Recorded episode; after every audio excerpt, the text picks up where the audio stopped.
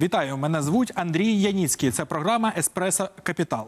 Як завжди, по вихідних ми говоримо про головні економічні новини тижня. Також в нас сьогодні гість Віктор Мазерчук, радник голови Рахункової палати України та один з найкращих знавців бюджетних процесів. Але спочатку новини. Газова війна. Україна та Росія не можуть домовитися про новий контракт на транзит газу до Європи. Ціна питання майже 3 мільярди доларів. Полювання на банкірів. Прокуратура підозрює голову державного Укрексімбанку Олександра Гриценка у сприянні легалізації доходів оточення Януковича. Депутати за чисте повітря.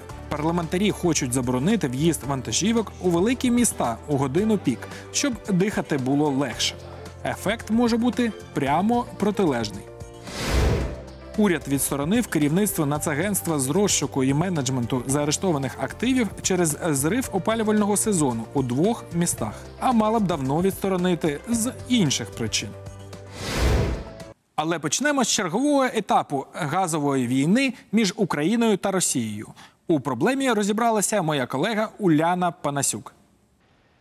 На початку тижня у Нафтогазі України отримали офіційну пропозицію від російського Газпрому щодо нових газових угод, адже дія попередніх закінчується на початку 2020 року. Пропонували продовжити на рік чинний контракт або укласти новий договір. Втім, Росія вимагала від України забути про грошові претензії та забрати позови з міжнародних судів. Натомість пропонувала, начебто, знижки на газ, а фактично ринкову ціну, пояснюють у Нафтогазі.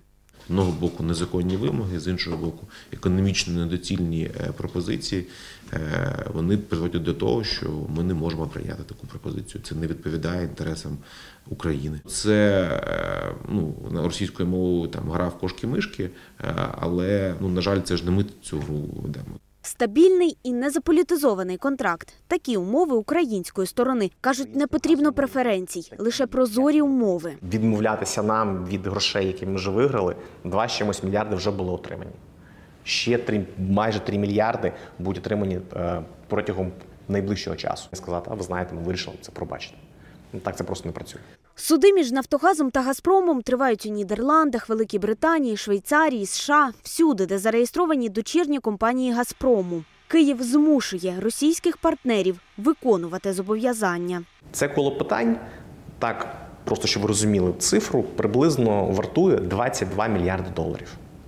Серед них виграні арбітражі проти Газпрому, новий арбітраж, штрафи антимонопольного комітету. Для того, щоб стягнути цю суму примусово, нам потрібно знаходити їхні активи по всьому світові, заарештовувати їх, потім в відповідних юрисдикціях або судах цих країн отримувати рішення, яке б дозволено нам примусово стягнути цю суму. Російська ж сторона намагається переконати європейців, мовляв, Україна ненадійний партнер і пропонує альтернативний транзит в обхід нашої держави. Росія діє так завжди. Сам факт програшу у е, стокгольмському арбітражі і е, необхідності сплати штрафу, е, як виявилося, є образою для Газпрому, тому що велика Росія повинна платити Україні, яку завжди вони розцінювали як навіть не молодшого брата. От тільки відкриття північного та турецького потоків знову відтермінували. Тому росіянам довелося домовлятися з Україною, інакше б не змогли експортувати своє паливо до Європи. Росія обрала таку політику знецінення України, і я думаю, що е, на цьому не закінчиться, що будуть е, спроби е, підірвати як і довіру до України, так і імідж е, України е, в Європі.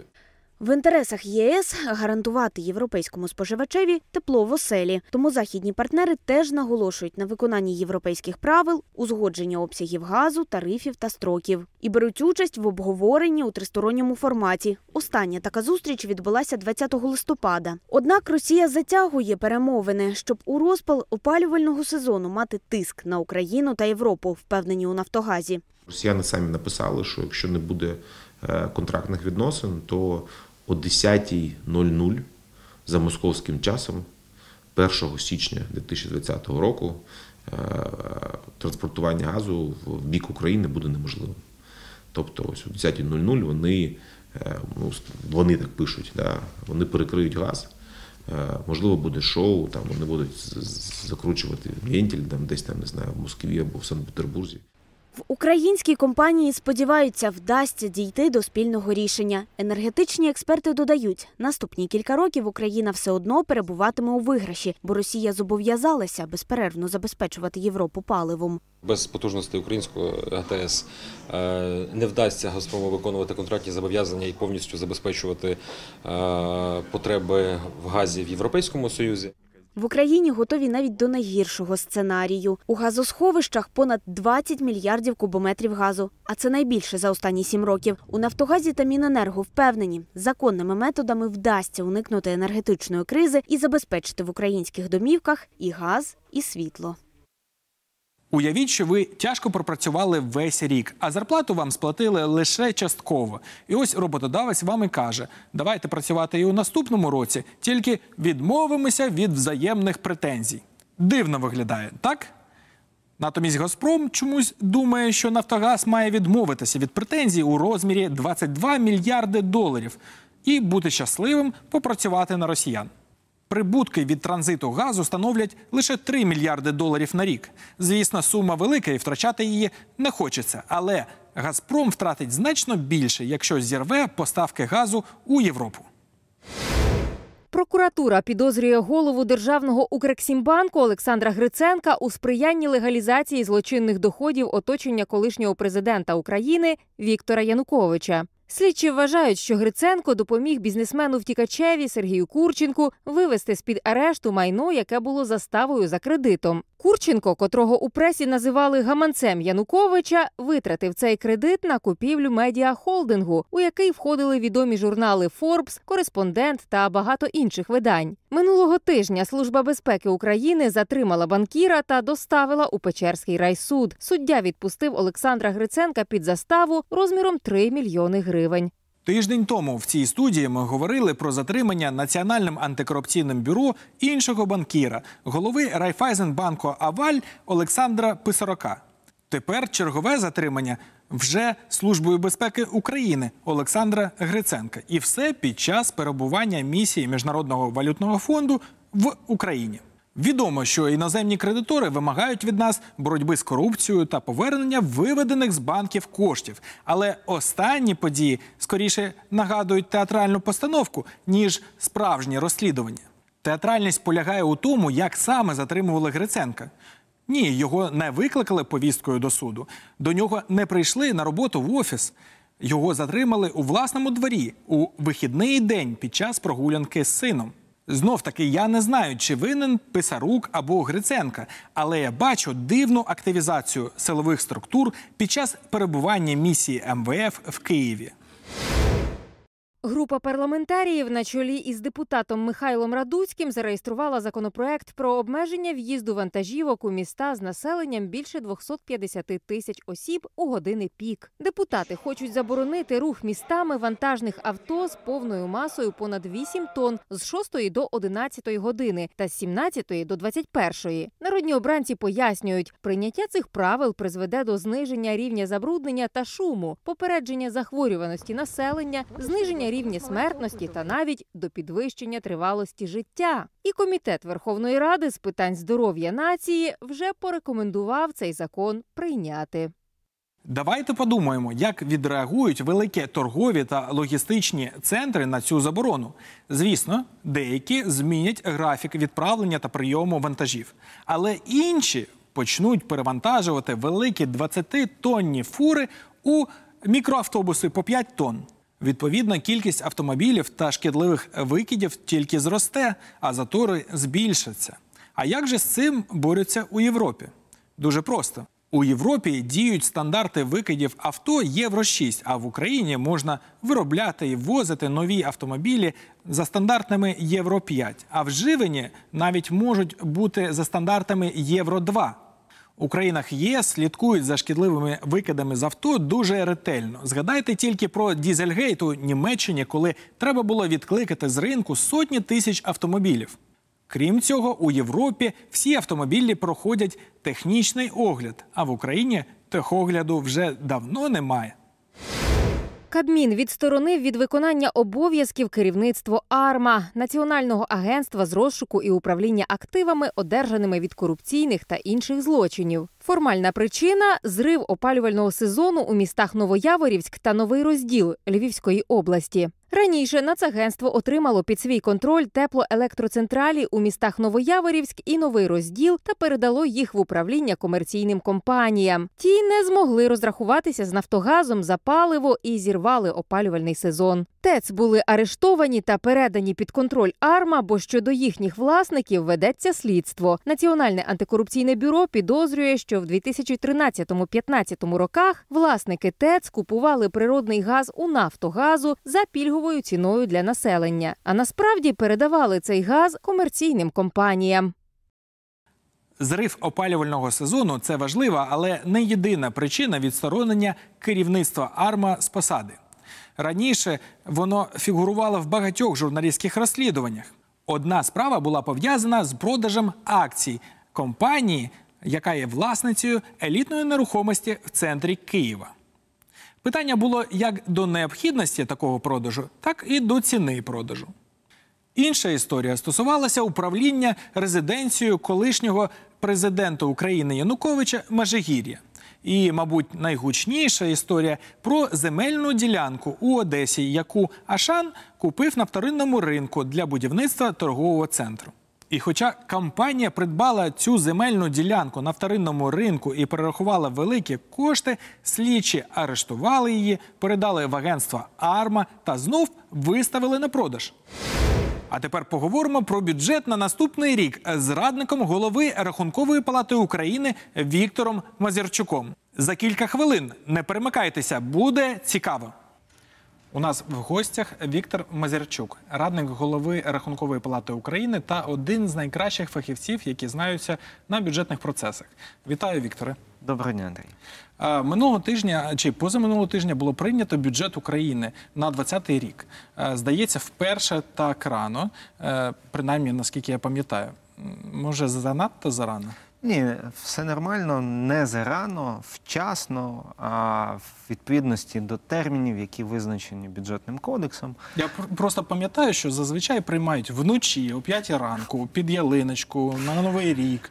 Ну, дивіться, цього року історія в нас направду з бюджетом, з бюджетним процесом достатньо унікальна. Чому? Тому що абсолютно дійсно, ви правильно сказали, що на всіх стадіях бюджетного процесу саме в парламенті виконані всі терміни. От е, а, якщо подивитися на, на екран, то Мгм. тільки Ми спробуємо цього, вивести Та, цю ми це вивез- вид- виведемо на екран, то тільки цього року всі терміни перше читання, друге читання і третє читання зелененькі і прийняті вчасно. Що це дозволяє? Це дозвол... Чому так сталося, перш за все? Це сталося, тому що ми маємо монобільшість, ми маємо фракцію, яка може самостійно приймати рішення, і їм не потрібно додатково ще, ще з кимось домовлятися. Це значно спрощує. Тому ми бачимо плавний, плавний процес затвердження. А, це пер... так. Ча- час я розумію, ча- е, але цікаво, що ж там наприймали, бо я вже чув заяву спікера, пана, що треба з- вносити зміни в бюджет. Ну, дивіться, а направду зміни в бюджет вносяться постійно. І якщо под- ваш- под- подивитися на оцей слайд, це повністю 2018 рік. Ми бачимо, що парламент чотири ра- рази вносив зміни в бюджет, уряд а, там 147, 147, 147. а взагалі міністерство за погодженням з міністерством фінансів більше ніж тисячу разів вносили зміни до бюджету. Коли це в основному відбувається, я зараз повернуся до, до цього питання. Це в основному відбувається, бачите, на рисунку в, в, в останньому кварталі. Чому? Тому що треба кошти використати. І всі зміни в основному починаються безпосередньо тоді. А, Що буде, чому- якщо не використати ці кошти? Нічого, вони залишаться в державі, а Це ж економія, це добре. Ну так, але на наступний рік міністерство може не отримати їх. Це ж Ага. аргумент, чому ви не використали кошти, ви не ефективно плануєте, ви не ефективно ними розпоряджаєтеся. Тому в останній місяць, останні два місяці, зараз от саме той період. Називається ефект грудня, коли терміново змінюють в бюджеті всі призначення для того, щоб повністю треба це чи не потрібно, використали. Це ви про бюджет цього року. А Важно, якщо дивитися на історію прийняття і використання бюджетів, це повторяється з кожного Щороку. року, щороку. Я дивився тенденцію. просто здається, пан Разумков сказав, що треба вже в проєкті на наступний рік Так. вносити зміни. Це Щойно норм- його прийняли. Це, це все нормально. вносити. Це все нормально. Навіть якщо ми подивимося текст закону, а, текст проекту закону про державний бюджет, там в прикінцевих положеннях до закону зазначення, що до 1 лютого Кабінет міністрів має подати на розгляд уряду зміни до проекту закону. Вони стосуються двох аспектів. Перший аспект це стосовно тих об'єднаних територі- територіальних громад, вибори яких мають відбутися найближчим чи- чином. Зараз немає підстав для того, щоб їх е, вносити безпосередньо в бюджет. Ну, коли- відповідно, не оголошені вибори, та тому не оголошені треба вибори, немає підстав, Ага. тому не можуть це зробити. Е, І це нормально. І це одна з причин, чому пан голова Верховної Ради про це зазначив. Друга причина так само зазначено, що Кабмін, Кабінет міністрів до 1 лютого має опрацювати питання щодо збільшення освітньої субвенції. Там питання пов'язані з освітою. Відповідно, це зафіксоване в цьому бюджеті, що в в лютому можуть бути зміни. Якщо подивитися на бюджети попередніх років, то так само там такі речі фіксувалися. Тобто Якщо ми про макрорівень говоримо, про е, курс закладений в бюджет, про е, показники зростання ВВП, я бачу, по-перше, що прогноз він трохи не відповідає обіцянкам, які давав е, пан голова уряду, що ми будемо зростати по 7-10% на рік. По-друге, курс це велике питання. На цей рік закладали 27,2. Ми бачимо, що зараз 24 курс. Чи не вийде так в наступному році? Е, дивіться, е, треба прояснити декілька важливих речей. Якщо ми говоримо про макрорівень, так, то Міністерство фінансів само не розраховує курс. Воно не бере цю курс десь само і не рахує його. Воно бере ті дані, які дає йому уряд. А уряду дає Національний банк. Тому це курс Національного банку. Здається, Вік- Національний банк каже, що е, дає насправді Міністерство економіки. Ну, в будь-якому разі це не Мінфін. Ні, ні, ні. Направду дає Національний банк, якщо брати вже з самого початку, є 32 стаття бюджетного кодексу, яка говорить, коли що має відбутися. Зрозумів, що крайнього не знайдеш. Якщо не вгадали, Національний банк, Національний банк дає уряду прогноз курсу. А уряд що робить? Уряд затверджує макропоказники своїм рішенням. Це е, ВВП, який буде зростання, і так само один з показників це є курс. Тому Міністерство фінансів для того, щоб порахувати, які воно буде мати доходи в майбутньому році, в 2020 році, воно бере показник курсу. Чому? Ми маємо багато надходжень пов'язаних з курсом. Це ПДВ з імпортних та імпортних товарів послуг. Це дуже великий. Ну, ми розуміємо, курс змінюється, і відповідно змінюється перекази доходи. наших заробітчан, мабуть, я не вони знаю, не чи йдуть, йдуть, вони, не вони не йдуть. Ні, вони обліковуються, але вони прямо не йдуть в бюджет. Вони З них якийсь податок а, е, ні, а, є- видатки, які безпосередньо прив'язані до обмінного курсу. Це, наприклад, обслуговування боргу, валютні обслуговування. Тобто курс це зовнішній фактор, який Міністерство фінансів бере і розраховує там загальну рамку, скільки буде коштів, скільки буде Ну, доходів. в скільки цілому реалістичні макро е, показники, на яких побудований бюджет, чи вам здається, щось там не те? Дивіться, щоб коректно відповідати на ваше запитання цього року, треба самому провести розрахунки. Ми, коли працювали в офісі фінансово-економічного аналізу у Верховній Раді, ми робили прогнози і рахували самі. Чи коректно Міністерство фінансів, чи некоректно воно порахувало там доходи або видатки по певних категоріях.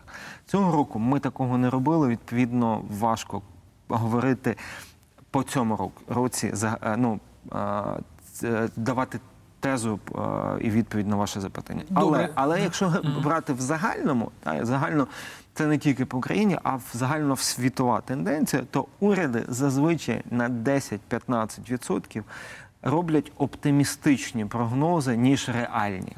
Тобто це загальна така світова тенденція, вона десь більше, десь менше, але в принципі можемо можемо говорити, що очікування по окремих речах є завищеними. Уряд Понад- оптимістів, так?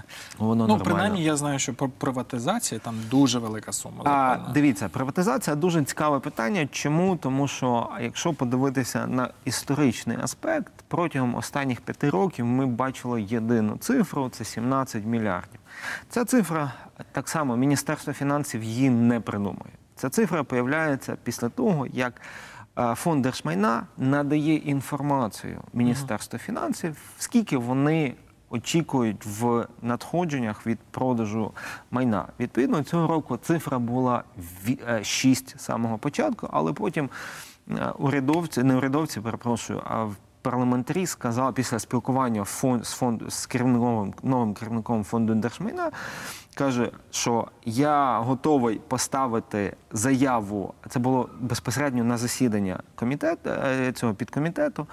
Я готовий а, гарантувати вам ще додатково 8 мільярдів гривень надходжень і готовий наперед написати заяву про те, що якщо я це не виконаю, то а, я піду з цієї посади. Це було сказано безпосередньо під час узгодження фінансування питань пов'язаних з фондом держмайна в комітеті з питань бюджету е, народним депутатам. В фонді е, держмайна в нас найбільше оптимісти, наскільки я А, е, ні, роблю ну, висновок з а, якщо, якщо брати тенденцію, яка зараз відбувається, Я зараз фонду... тільки Криворіж сталь там продавали, Ну, та, і але- було тоді виконано. Але якщо є рішення. політична воля і правильно з упр- е, політична воля в продажу та цих е, умовно е, активів, які не є е, основною функцією держави, тому що ну не функція держави там е, мати спиртзаводи.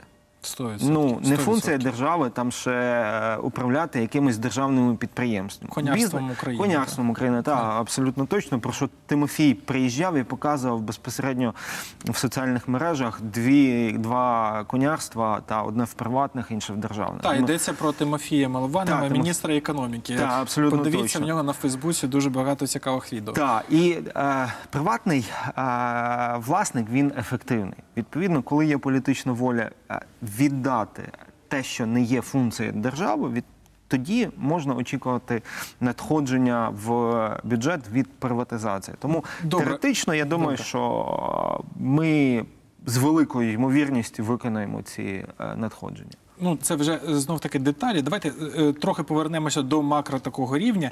Є е, ну, розхожий такий штам журналістський бюджет проїдання або бюджет розвитку. Ось бюджет цей проїдання чи розвитку. Бюджет проїдання розвитку. Це, я сподіваюся, що це був е, просто жарт. А, ні, Бо- ну дивіться, якщо подивитися на структуру, структуру бюджету, та основні видатки пов'язані з чим? Заробітна плата дуже багато, комунальні послуги, обслуговування боргу. На розвиток, а звичайно більше ніж минулого року, і це дуже радує. Дуже радує, що Але багато переважно проїдання. Тобто А, переважно ну, та, ну, операційні ну, витрати. Операційні поточні видатки, капітальних видатків або видатки розвитку зазвичай ну небагато. А жаль. дуже радує, дуже радує, що збільшилися умовно видатки пов'язані з будівництвом доріг. Та, тому що воно тягне за собою інші сфери, інші галузі. Єдине, новому голові Укравтодору треба забезпечити максимально ефективне використання цих коштів. Тут, тут ключова річ. Та. Доходи. Інвести- Звід, звідки ми беремо доходи? Е, Основні джерела доходів. Хто наповнює Бізнес. бюджет? Біз- Бізнес? Бізнес, бізнес. Бізнес. тобто це податки на прибутки чи Це е, в основному це ПДВ. Ну, все ж таки, ПДВ це не зовсім бізнес. Мені здається, Ну, що, чому? що громадяни сплачують ПДВ, коли купують щось в Ну, магазині. не тільки громадяни, всі сплачують. Всі і сплачують. бізнес сплачує ПДВ, Ага. і е, податок на прибуток. Е, Ну, тобто є перелік е, то, що очікується. І Акцизи, рента. Акцизи, рента, та, та, та. За цього року, а в наступному році вони, е, уряд очікує е, збільшення надходжень від е, підприємств державної форми власності, тобто більше перерахунок їхніх дивідендів, що вони будуть ефективно працювати. Ну, подивимося. А витрати, основні джерела витрат, ми сказали, ну, що дивіться, це обслуговування, обслуговування боргу і зарплати. дуже велике, просто надзвичайно велике. Там більше 400 мільйонів мільярдів, перепрошую, гривень. Чи не забагато ми беремо боргів і витрачаємо стільки грошей на їх обслуговування? забагато, але розумієте, в чому в даному випадку є проблема? Якщо портмоне диряве, скільки б в нього не заливати грошей, воно все рівно залишиться дирявим, буде дирка. Чого Зараз я- дірява в нас? Ну так, ну дивіться. А, замість того, щоб Міністерство фінансів а, здійснювало ефективність, контроль за ефективністю використання коштів, не дозволяла оці перекидки, особливо в кінці року. Так? Тому що це точно не видатки, які з самого початку не планувалися. Тобто, це не то, що передбачалося.